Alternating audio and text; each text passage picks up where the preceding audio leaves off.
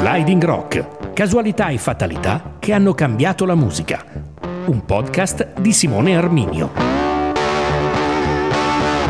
Bentornati a Sliding Rock, il podcast delle visioni, le casualità e le fatalità che hanno cambiato il corso della popular music. Nella puntata precedente, che trovate disponibile in lista, abbiamo raccontato di come uno dei più grandi successi della storia del rock, Highway Star dei Deep Purple, sia nato in viaggio su un bus diretto a Portsmouth in seguito alla banale domanda di un giornalista. Rimaniamo in viaggio, per strada, ma stavolta siamo a piedi e molti anni dopo.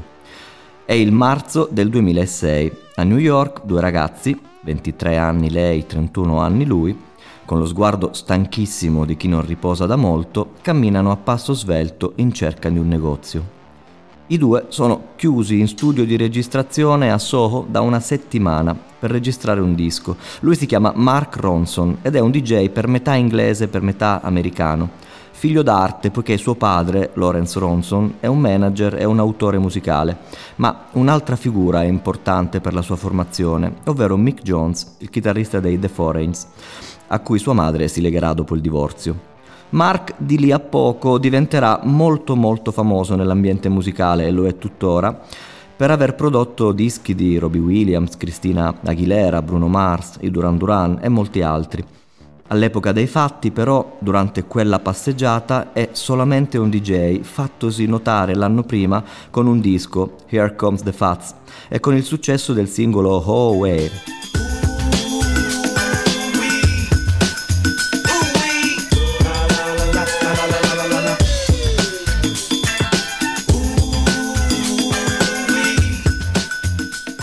Ronson ha le idee chiare sul tipo di musica che vuole produrre e ha in testa però anche che per realizzare davvero ciò che vorrebbe non potrà essere più lui a cantare, serve di meglio.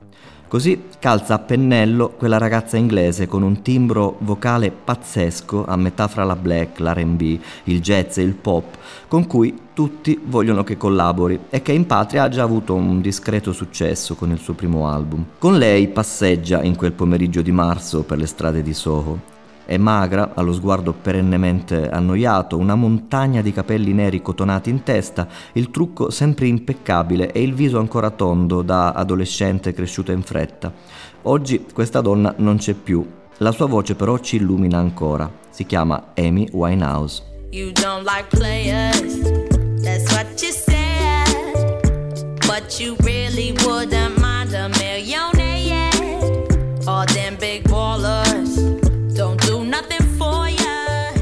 Mark ed Amy si incontrano per la prima volta nei primi giorni di quel 2006. Hanno in comune la casa discografica, la Island Records, che li spinge a collaborare insieme. Spinge è forse esattamente la parola giusta e il motivo è presto detto. Amy Winehouse ha avuto un buon esordio con Frank, un disco di jazz pop realizzato quasi a mano tra Londra e Miami, in perfetta simbiosi con il musicista e produttore americano Salam Remy.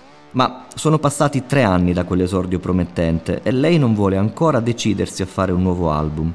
Frank era nato ovviamente da una casualità. Amy Winehouse, ancora minorenne, cantava con la National Youth Jazz Orchestra e la sua voce spiccava in quel contesto di musica d'insieme, eppure di farsi notare più del dovuto non aveva una gran voglia.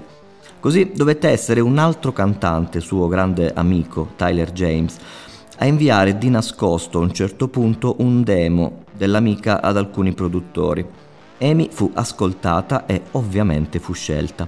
Ma la sua carriera da solista per i primi tre anni, dal 2000 al 2003, era stata però colpevolmente relegata dai manager all'esecuzione dal vivo di standard jazz nei locali di Londra. Tutto qui un po' poco per una ragazza così esuberante, imponente e vocalmente superiore alla media, con quel timbro black e quella delicatezza di una voce jazz che continuava a non lasciarla passare inosservata. La notarono infatti a un certo punto in mezzo a un mucchio di registrazioni i manager della Island Records e contemporaneamente avevano messo gli occhi su di lei sia la EMI che la Universal. Beh, non male per una ragazzina che non aveva ancora mai scritto né pubblicato nulla. L'obiettivo di tutti loro era però farla partecipare a qualche talent tv, dei programmi che nascevano in quegli anni, ma la storia per fortuna con la Island fu diversa. I produttori infatti intuirono e incoraggiarono la sua vena jazz e così le misero di fianco un produttore e chitarrista, Salam Remy appunto, in grado di esaltare quelle doti. Ci vollero sei mesi, ma Frank, nome scelto in onore di Frank Sinatra, Sava Sandir, alla fine del 2003 poté finalmente nascere.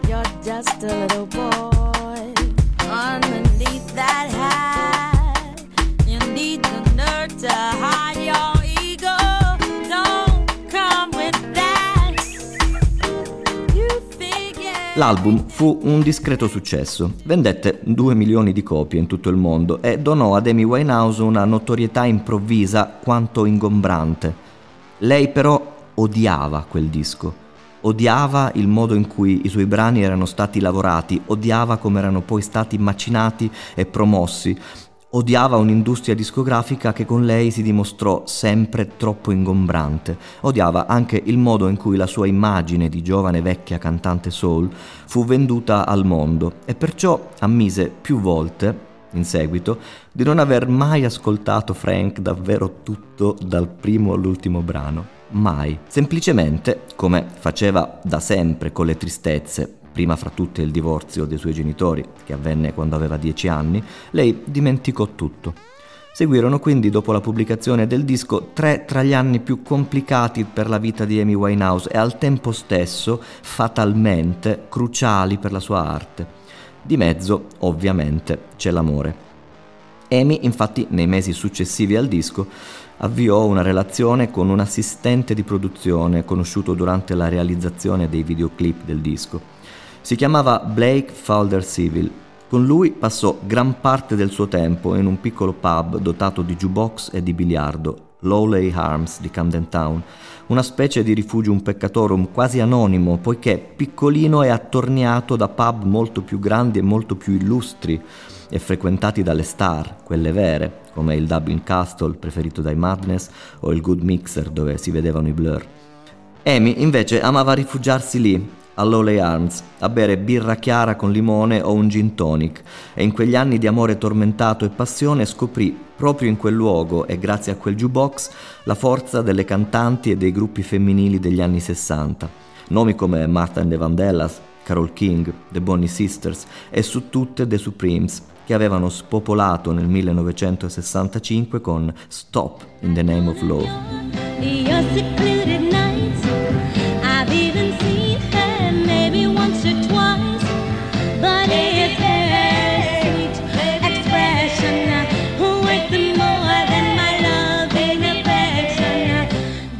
Nel frattempo i mesi passavano. La relazione con Blake Fielder Civil aveva più bassi che alti e l'umore di Amy Winehouse peggiorava assieme alla sua dipendenza dall'alcol.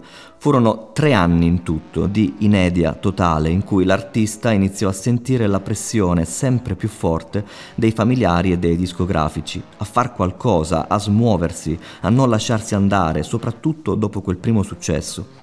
A un certo punto Black la lasciò. Iniziò a passare più tempo al bancone dell'Holly Arms che nella sua casa di Camden Square, finché un giorno il padre, che la prese sotto la sua ala come tutore, andò da lei, insieme ai manager, e provò a convincerla di avere estremo bisogno di un periodo di disintossicazione. Amy si rifiutò categoricamente, ma trovò in quel momento la forza di reagire decise che avrebbe incanalato tutto il dolore in un disco, ma molto più soul, molto più RB del precedente, e tutto improntato nei testi sull'analisi e lo scandaglio della sua delusione d'amore. In breve tempo nacquero sei brani, poi realizzati insieme a Salam Remy come sempre. Una metà disco, ma in accordo con la casa discografica si decise che questa volta non sarebbe bastato rivestire i testi di Amy con una chitarra e con una batteria jazz. Ci voleva una carica diversa, serviva un produttore moderno e fu così che Amy fu spinta a volare fino a New York da Mark Ronson. La storia di Back to Black, il suo più grande successo, a quel punto poteva incominciare.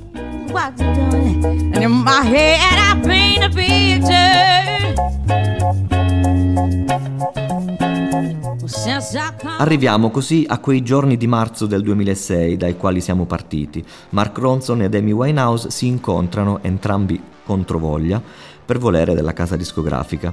Ronson riferirà di essere stato per giorni in pensiero, cercando di capire come mai avrebbe potuto interpretare lo stile e i gusti di una cantante a lui sconosciuta, e di avere poi provato a risolvere la questione decidendo di chiedere ad Amy, per prima cosa dopo averla vista, quale musica amasse ascoltare, così per capire da che parte provare ad andare a parare. La risposta della cantante fu il modo migliore per rompere il ghiaccio. Mi piacciono i bar col jukebox, gli disse, una specie di Shangri-La dove rifugiarmi con il mio ragazzo, ad ascoltare musica anni 60 e magari giocare al biliardo. Un'immagine che valeva da sola più di qualunque pedigree artistico.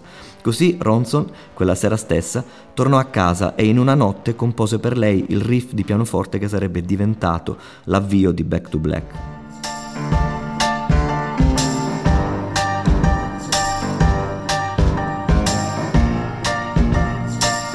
Il giorno dopo Mark si presentò in studio al Chang King di Soho con quella musica semplicissima fatta solo di pianoforte e di gran cassa.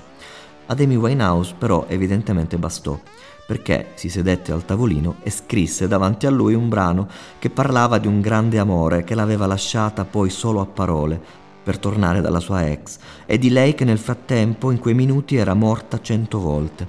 In pratica la sua storia, Ronson le fece solo notare che in quella strofa non c'era nessuna rima e che così era brutto, si doveva cambiare, cercare un'altra parola. Amy, magrissima, con una maglietta rossa e degli short jeans addosso, la sua montagna di capelli neri cotonati e la consueta linea degli occhi allungata con la matita, tolse le cuffie e lo guardò serio, sembrava non capire. Questo, gli disse, è quello che ho provato quel giorno, e quel giorno tu non c'eri e non puoi cambiarlo. Per fortuna così è rimasto.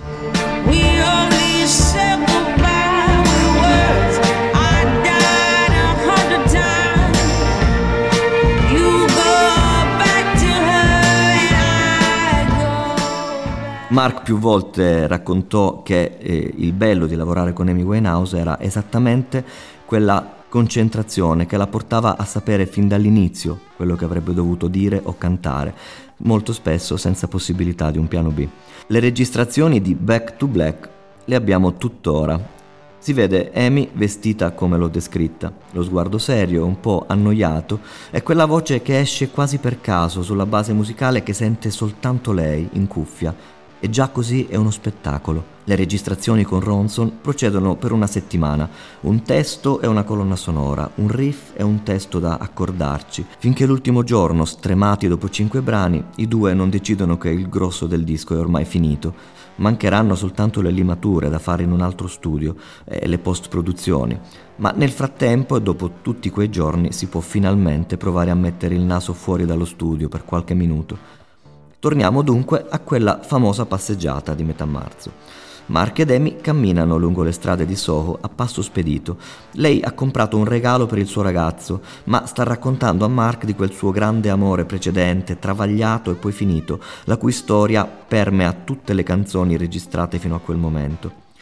Gli racconta delle delusioni, degli abissi, dell'alcol, delle droghe e di quando, toccato il fondo, un pomeriggio, suo padre e i manager dell'etichetta l'abbiano presa da parte per dirle che forse era davvero il tempo di fare qualcosa per lei e di accettare di farsi curare in un centro di riabilitazione.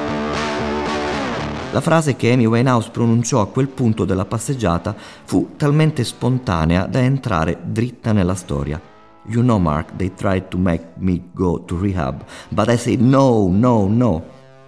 Fermi tutti. Le macchine per strada, i ragazzini nel parco, i passanti sulle strisce, gli uccellini sugli alberi, tutti fermi. Soho attorno a loro sparisce, perché quella frase e quel no, no, no, ripetuto tre volte con quell'intonazione, non possono che accendere una scintilla. Il resto della conversazione lo riporterà lo stesso Mark Ronson più e più volte, mai smentito dalla cantante. Sai, Amy, io odio prendere spunto dalle emozioni del momento per realizzare le canzoni, ma io credo anche che noi due adesso dovremmo tornare subito di corsa in studio, riaccendere tutto e incidere questa canzone. Così fu, una corsa fino al Chunk King Studio, l'arrivo col fiatone, i fonici spiazzati, il tutto riacceso, il testo scritto in mezz'ora e una base musicale blues lentissima inventata sul momento e poi velocizzata in post-produzione da Ronson, che sapesse magnificare quell'inflessione, quel no, no, no, ripetuto per caso in strada, proprio in quel modo lì.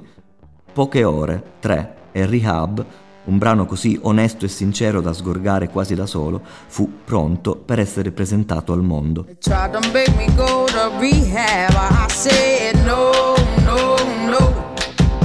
Yes, I've been black, but when I come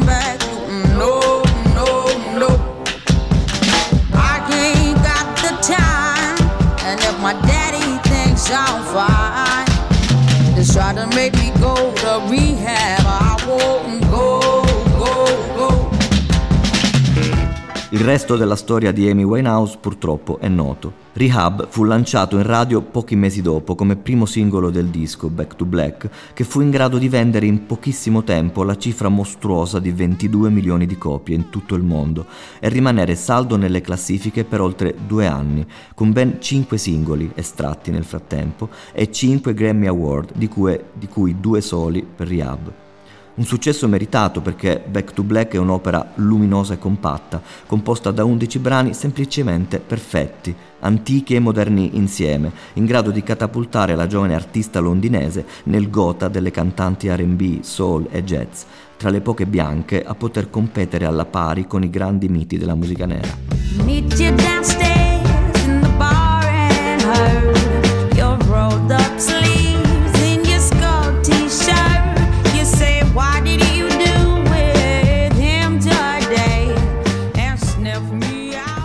Quando sali sulla vetta e non hai i piedi saldi, però purtroppo il rischio è l'abisso.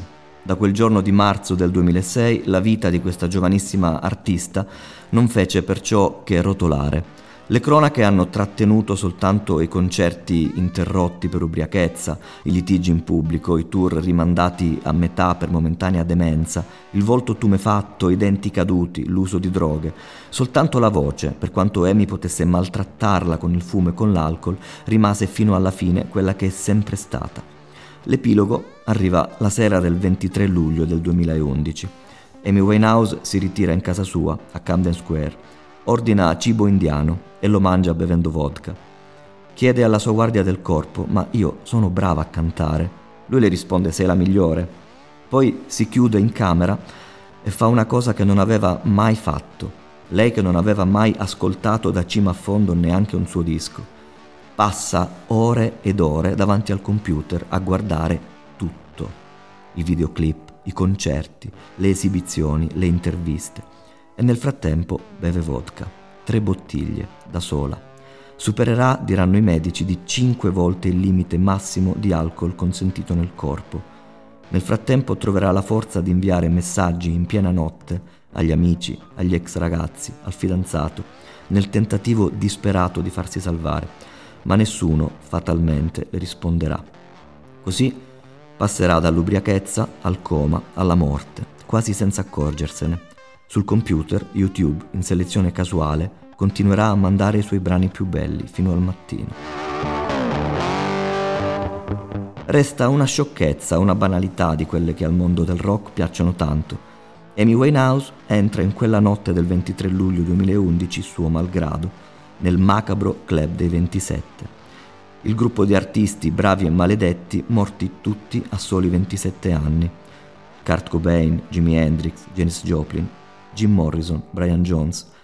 Per qualcuno non sono morti, sono semplicemente voluti scappare da un successo che li ha presi troppo e troppo presto, togliendo loro la vita, la spensieratezza, la serenità. Per qualcuno sono tutti insieme, anche oggi, su un'isola sperduta, cantano e se la ridono. Ma non può essere vero, perlomeno per Amy Winehouse, perché se così fosse, la sua splendida voce la sentiremmo fin qui.